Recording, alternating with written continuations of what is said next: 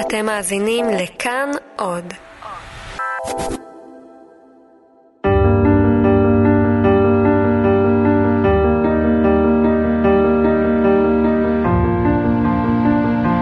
סיפור אחר, לזכר שירה בנקי.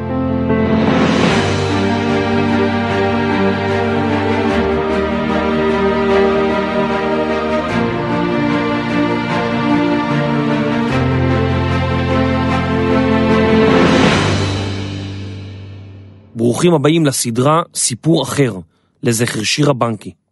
סדרת אודיו בהפקת דרך שירה בנקי והפודקאסט קטעים בהיסטוריה. פרק מספר 3, מתקן העולמות, סיפורו של אלי אליעזרי.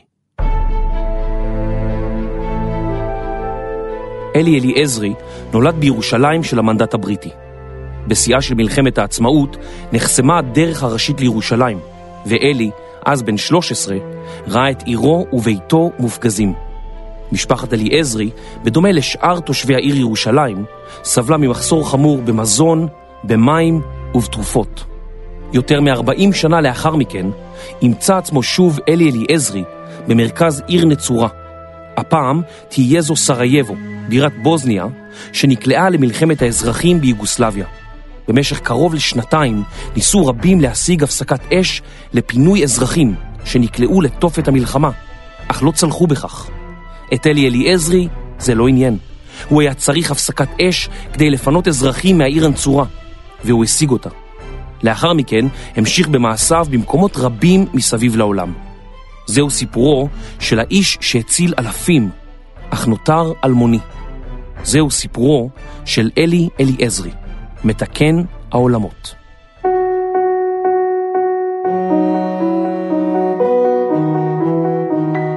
אלי אליעזרי נולד בשנת 1935, והיה, לדברי משפחתו, שובב גדול בילדותו.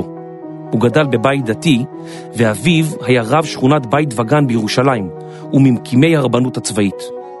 אלי עצמו לא הצליח לשבת על ספסל הלימודים, ובמקום זאת הוא בילה שעות רבות בשוטטות. את לימודיו לא השלים, ובגיל 16 עזב את בית הספר. בגיל 18 התגייס אלי לצבא ושירת בצנחנים.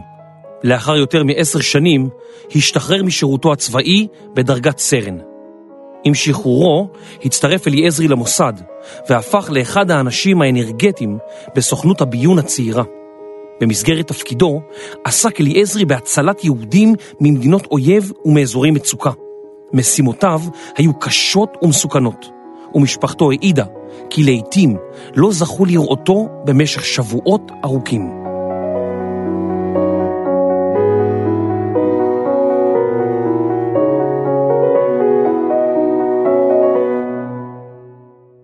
בשנת 1985, לאחר 20 שנות שירות, פרש אליעזרי מן המוסד, וזמן קצר לאחר מכן הצטרף לארגון הג'וינט העולמי. ארגון הג'וינט הוקם בשנת 1914 עם פרוץ מלחמת העולם הראשונה, כדי לעזור ליהודי ארץ ישראל שסבלו מרעב. לאחר המלחמה החל הג'וינט לסייע ליהודים ברחבי העולם על ידי אספקת מזון, ביגוד ותרופות.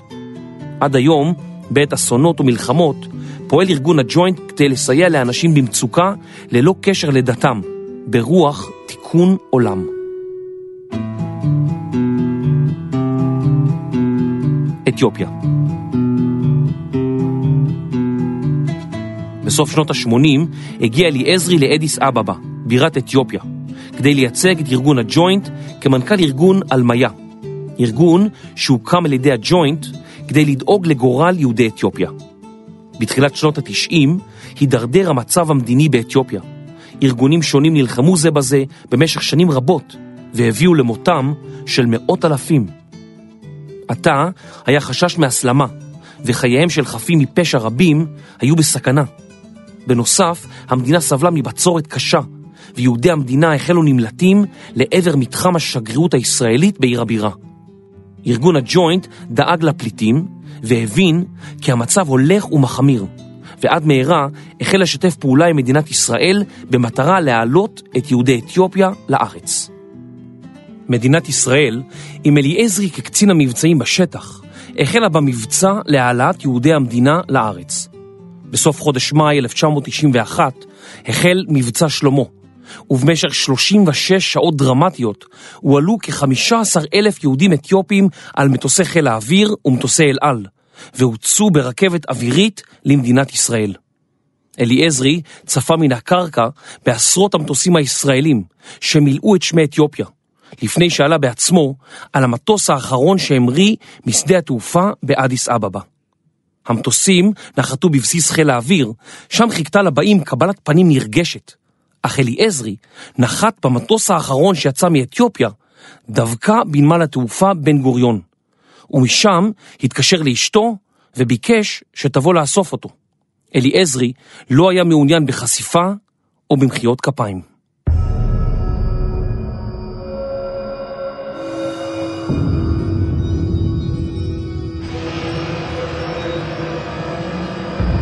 יוגוסלביה.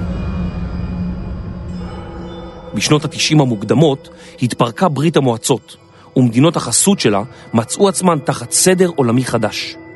בשטחה של מדינת יוגוסלביה חיו עמים שונים, ומלחמת אזרחים עקובה מדם פרצה בין הבוסנים המוסלמים לקרואטים, לסרבים ולעמים אחרים. אזרחים רבים שנקלעו לאזורי קרבות לא היו מסוגלים לברוח מהם. הסכנה הייתה גדולה, וחפים מפשע מצאו את מותם במלחמה. אלי אליעזרי נקרא שוב לדגל על ידי הג'וינט, ובאפריל 1992 נשלח ליוגוסלביה. בקרבות שבין הבוסנים המוסלמים לסרבים הנוצרים נקלעו למצוקה אלפי פליטים יהודים שהתגוררו ביוגוסלביה. עתה הם היו נצורים בעיקר בעיר סרייבו, הנמצאת כ-400 קילומטרים צפונית ליוון ושוכנת כ-100 קילומטרים מזרחית מחופי הים האדריאטי, המפריד בין יוגוסלביה לאיטליה. יהודים התגוררו בסרייבו עוד מהמאה ה-16, אך בתקופת מלחמת העולם השנייה והשואה נרצחו למעלה מ-70% מיהודי העיר. בסרייבו ככלל התגוררו קרואטים, סרבים ובוסנים, חצי מהם מוסלמים וחצי נוצרים. אליעזרי החל בפעולות חילוץ מיידיות. הוא השיג אישור להצטרף לכוחות האו"ם על מנת להגיע לסרייבו הנצורה כדי לרכז פליטים ולהביאם לאזור בטוח. במבצע בזק, שארך כמה שבועות בלבד, הצליח הג'וינט בהובלת אליעזרי לחלץ כ-400 בני אדם מהעיר סרייבו שבלב המלחמה בבוסניה. מחצית מהפליטים בלבד היו יהודים, ובנוסף להם פונו משפחות של קצינים סרבים שחייהם היו בסכנה. וזאת הייתה רק ההתחלה. אליעזרי נסע לסרייבו בעצמו, כדי לעמוד על המצב מקרוב. בעת שעשה דרכו לעיר, כדורים שרקו מעל ראשו, וחייו היו בסכנה. אך אליעזרי התעלם מהסכנות, ונפגש עם אנשים רמי דרג מכל הצדדים המעורבים בלוחמה. סרבים, מוסלמים, קרואטים ואפילו נציגים מהאו"ם, על מנת להשיג אישורי מעבר והפסקות אש.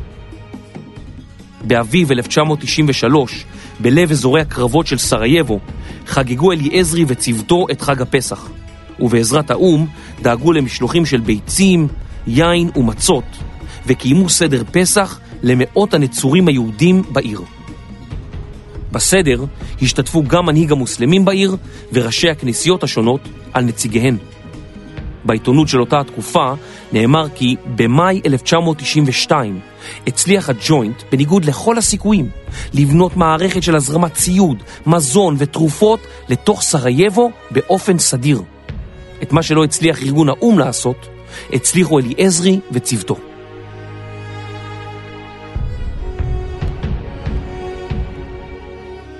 אלפי אזרחים אחרים, ביניהם ילדים רבים, נותרו בסרייבו הנצורה, ובמהלך חודשי הקיץ ניצח אליעזרי על הקמת מערך סיוע לתושבי העיר, שכלל בית תמחוי ובתי מרקחת.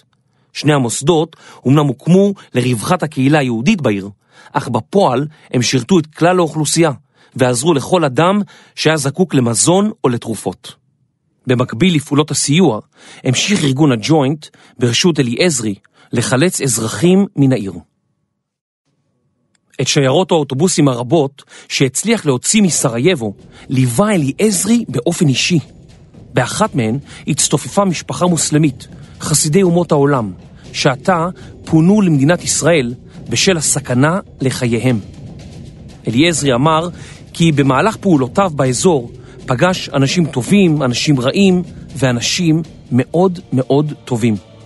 הוא סיפר כי מטרתו הייתה להעביר אנשים חיים מצד אחד לצד שני, בכל האמצעים האפשריים. אין טובים, אין רעים, אין צודקים, אין טועים.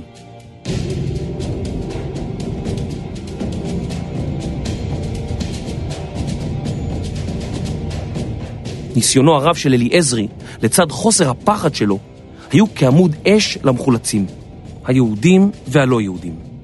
בכל מחסום דרכים שבו נעצרו השיירות ולא הורשו להמשיך הלאה, היה אליעזרי יורד בריצה מהאוטובוס וצורח על החיילים שאישו את המחסום.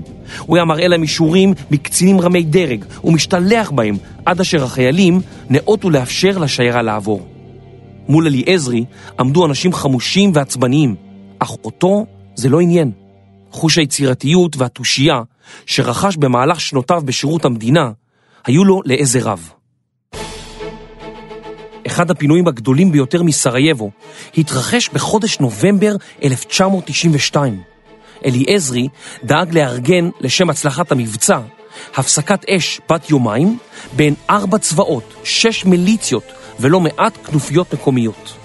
לאחר 22 חודשי לחימה רצופה בסביבתה של סרייבו, היה זה הילד היהודי מירושלים, שהצליח לעשות את מה שהעולם כולו לא הצליח במשך כמעט שנתיים, לדומם את התותחים למשך 48 שעות. משהחלה הפסקת האש, נכנסו לסרייבו חמישה אוטובוסים גדולים מלאים בציוד רפואי ובמזון. יותר מ-350 פליטים עלו על האוטובוסים, ולאחר כמה שעות מורטות עצבים, יצאה השיירה לדרכה. במשך 20 שעות רצופות נסעו האוטובוסים בדרך המובילה מסרייבו לקרואטיה, בין אזורי שליטה של צבאות וארגונים שונים. לקראת כל מחסום שוב עלה החשש כי ייאלצו להסתובב ולחזור, אלא שבכל אזור זכו האוטובוסים לליווי מהכוח המקומי. בריאיון שנערך זמן קצר לאחר המבצע, שחזר אליעזרי. כשעברנו ברחובות, מחאו לנו כפיים. עמדו אנשים וחיילים, מחאו כפיים ובכו. עיר במצור, סגורה באופן טוטאלי, ואנחנו נכנסים עם מזון ותרופות ועם מה שאנחנו רוצים, ועם חמישה אוטובוסים ענקיים, מסתובבים בעיר, מעלים את האנשים ומתחילים לצאת החוצה. והשערים נפתחים, כמו במטה קסם. התושבים המקומיים החלו לקרוא לאליעזרי המפקד המשיח ונפוליאון הישראלי. עד מהרה היו בידיו אישורי מעבר מגנרלים בכירים בצבאות הלוחמים. אישורים שהשיג אליעזרי בעצמו.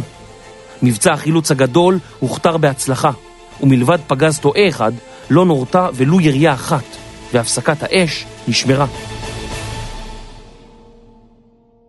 במאי סרטים, שצילם סרט על פעולותיו של אליעזרי ביוגוסלביה לשעבר, סיפר כי אליעזרי אמיץ מדי, מחוספס ובוטה, אבל מה שהכי מדהים, הוא משיג תוצאות אדירות. לא רק אופרטיביות, אלא גם דיפלומטיות. יש בו מין עקשנות שעל סף הנודניקיות, כמו כלב בוקסר, הוא פשוט אינו מרפה. ומצד אחר, יש בו אמינות מקסימלית. מילה זו מילה, הבטחה זו הבטחה. משנשאל אליעזרי על פעולות החילוץ שלו, הוא טען כי לא הוא זה שביצע את פעולות החילוץ, אלא רק חיבר בין אנשים ומעשים שלהם היו אחראים רבים אחרים. צניעותו המשיכה ללוות אותו במשך כל ימי חייו. בכיר בארגון הג'וינט סיפר כי אליעזרי הוא דמות יוצאת דופן של איש מבצעים אמיץ מצד אחד וזהיר מצד שני. מה שמאפיין אותו בעיקר זה שהוא לא מכיר את המילה לא. תסגור לו את הדלת, הוא ייכנס דרך החלון. תסגור לו את החלון, הוא ירד דרך הערובה.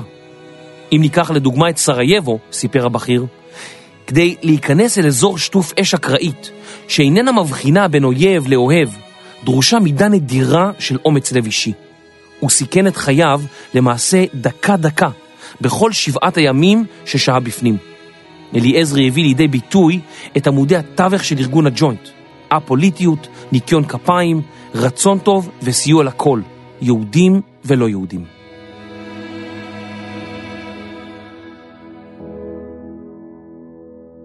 קוסובו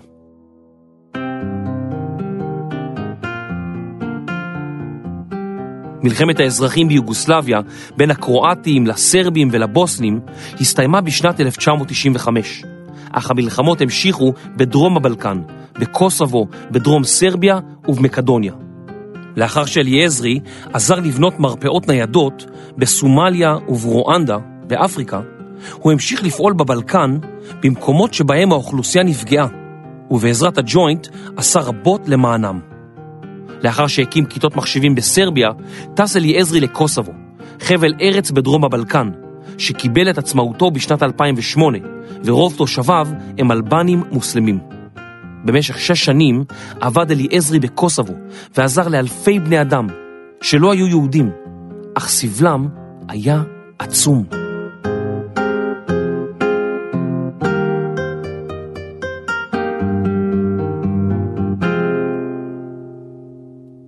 הג'וינט אסף מיליוני דולרים עבור אזרחי קוסובו והטיל על אליעזרי למצוא פרויקטים ראויים למימון.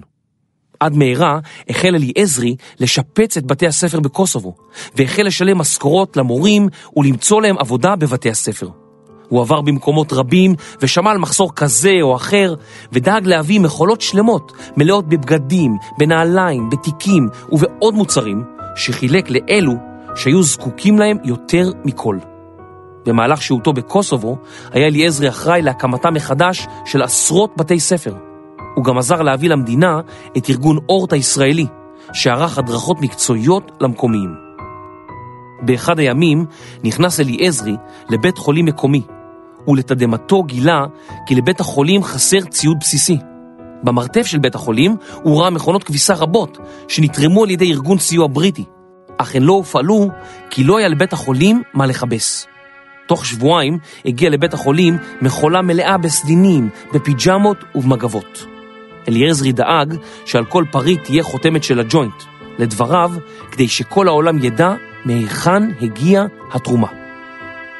בשנת 2002 יזם אליעזרי שיתוף פעולה בין ארגון הג'וינט, הבישוף הקתולי של קוסובו והמופתי המוסלמי, ויחד ניסחו השלושה הסכם שבו התחייבו להתעלם מחילוקי הדעות הדתיים כדי לבנות מקום קדוש לאוכלוסייה המוסלמית, שמסגדיה נפגעו קשות במלחמה. על המסגד נקבע שלט שהוטבע בקיר הבניין, ובו נכתב כי ארגון הג'וינט לקח חלק בבניית המקום. אליעזרי סיפר כי התעקש על כך, מפני שאם מישהו היה פוגע בשלט, הוא היה פוגע גם במסגד עצמו. פרופסור שלמה אבינרי כתב כי פעולותיו של אליעזרי ביוגוסלביה לשעבר היו מגדלור של תקווה עבור אנשים רבים. אבינרי כתב שהוא גאה על שאחד מאזרחי מדינת ישראל היה מעורב בניסיונות לבנות גשרים והבנה עמוקה יותר בין אנשים מדתות שונות. הוא סיים את אחד ממאמריו באומרו כי הוא מקווה שאליעזרי ימשיך בעבודתו ההומניטרית, מלאת החמלה.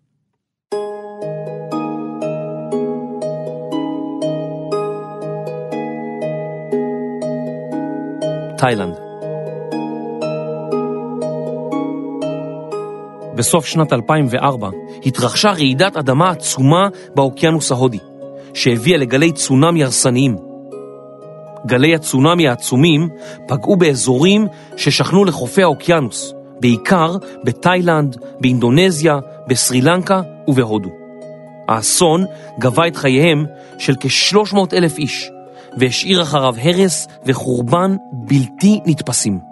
למעלה ממיליון וחצי איש נשארו ללא קורת גג. רבים נותרו ללא מים נקיים, ודרכי הגישה מאזורים רבים במדינות הללו נותקו. היה זה האירוע הרסני ביותר מסוגו בעת המודרנית. רבים מאלה שניצלו סיפרו כי חשו שסוף העולם הגיע. הג'וינט אסף כ-20 מיליון דולר בתרומות, ועד מהרה נקרא אליעזרי לפעולה. בתחילה נשלח אליעזרי לאינדונזיה, המדינה המוסלמית הגדולה בעולם. הוא שהה במדינה כשבועיים והחל לתכנן תוכניות סיוע. לאחר שיצא לתאילנד למספר שבועות, הוא ניסה לשוב לאינדונזיה, אך כניסתו למדינה לא אושרה. אליעזרי העביר את האחריות לנציג אחר של הג'וינט, והחל לבחון כיצד יוכל לעזור לאוכלוסייה התאילנדית המקומית. הוא יצר קשר עם סנטור תאילנדי, אדם בעל ממון שאף הקים ארגון סעד, ויחד החליטו השניים לפעול באזור שבו לא פעלו ארגוני סיוע, בקרבי שנמצאת בדרום מערב תאילנד, ורוב תושביה מוסלמים. קרבי נותרה בהרס טוטאלי ובניתוק ממקורות מים נקיים. היה חשש גדול שרבים מהאוכלוסייה המקומית לא ישרדו זמן רב בתנאים שנוצרו. אליעזרי ואנשיו חברו לסנטור המקומי, ועד מהרה החל אליעזרי לסייע לבתי יתומים רבים, שבהם מצאו מחסה ילדים שאיבדו את הוריהם באסון. רבים מהילדים איבדו את כל עולמם ברגע, וסיפוריהם היו קשים לעיכול. בלילות סבלו הקטנים שבהם מסיוטי לילה, ובכו ללא הפסקה. רבים מהילדים ראו את משפחתם נעלמת בין הגלים, ונזקקו לליווי פסיכולוגי צמוד. אליעזרי והג'וינט בנו כיתות מחשבים, גני שעשועים ומתקנים נוספים עבור בתי הספר ובתי היתומים בקרבי. בנוסף, עזר אליעזרי לדייגים מקומיים לשפץ את ספינותיהן שנפגעו, ועזר לאחרים לרכוש ספינות חדשות. על כל התרומות שהעביר הג'וינט לאוכלוסייה המקומית, התעקש אליעזרי להטביע את סמלו של הג'וינט. לדברי אליעזרי, היה חשוב שאלו שקיבלו את התרומות יכירו בכך שהן באו מיהודים וישראלים. הילדים בבתי היתומים ובתי הספר קיבלו גם כלובי דגים מהג'וינט. הילדים למדו לטפל בכלובי הדגים ואף לגדל פטריות. עד מהרה החלו למכור את סחורתם, וההכנסות עזרו למוסדות שלהם להתקיים. למעשה, במקום לתת להם דגים, לימד אותם אליעזרי לגדל דגים, והילדים רכשו מקצוע שימושי להמשך חייהם. אליעזרי גם הביא לתאילנד צוות ישראלי המורכב מרופאים ומפסיכולוגים ישראלים, שהכשירו צוותים מקומיים לטפל בילדים ובני נוער שסבלו מפוסט-טראומה. הם העבירו סדנאות לצוות המקומי, ועד מהרה הגיעו לסדנאות אנשי רפואה ופסיכולוגיה רבים ממדינות שכנות, שהוכשרו גם הם. מורים מרשת אורט, כפי שעשו בקוסובו, הגיעו גם הם לתאילנד, כדי להעביר הדרכות מקצועיות למקומיים. במהלך חיפושיו אחר פרויקטים, הגיע אליעזרי לאזור שבו שכנו ארבעה כפרים, שהיו מנותקים מהדרך הראשית, ותושביהם לא יכלו לצאת ולמכור את תוצרתם.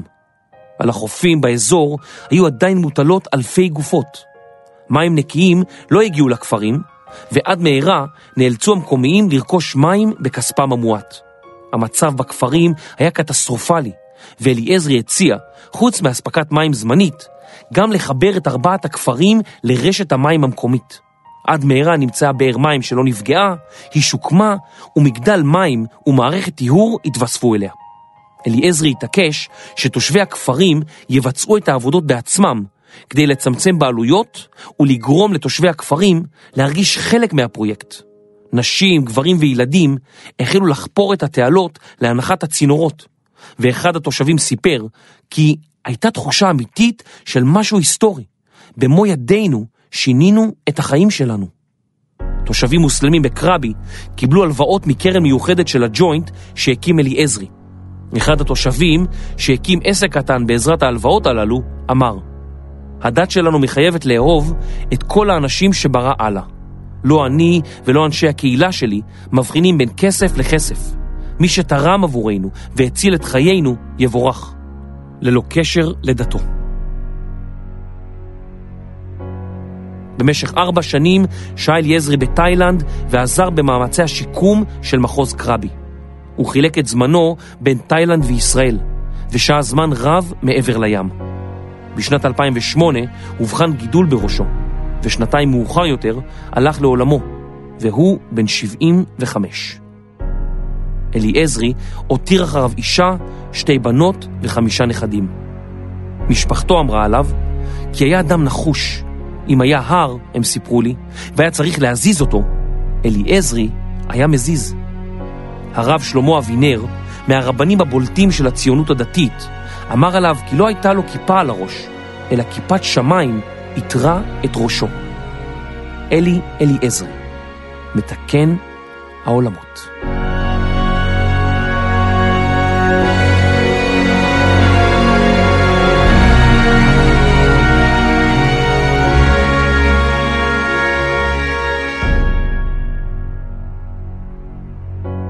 ביולי 2015 צעדו שירה בנקי וחבריה במצעד הגאווה, מתוך אמונה בזכות אחרים לחיות את חייהם כפי שהם רואים לנכון.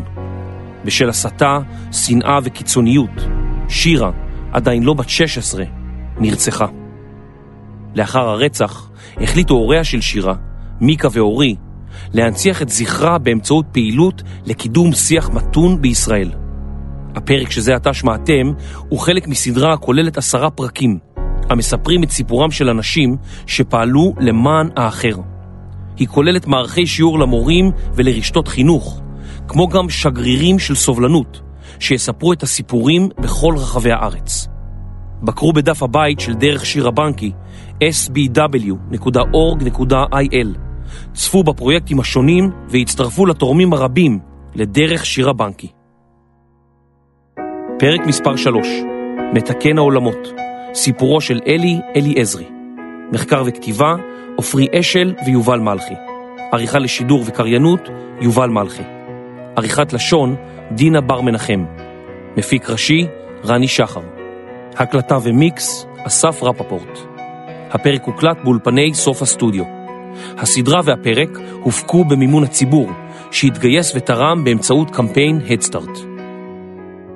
תודה לכל מי שתרמו לפרק זה.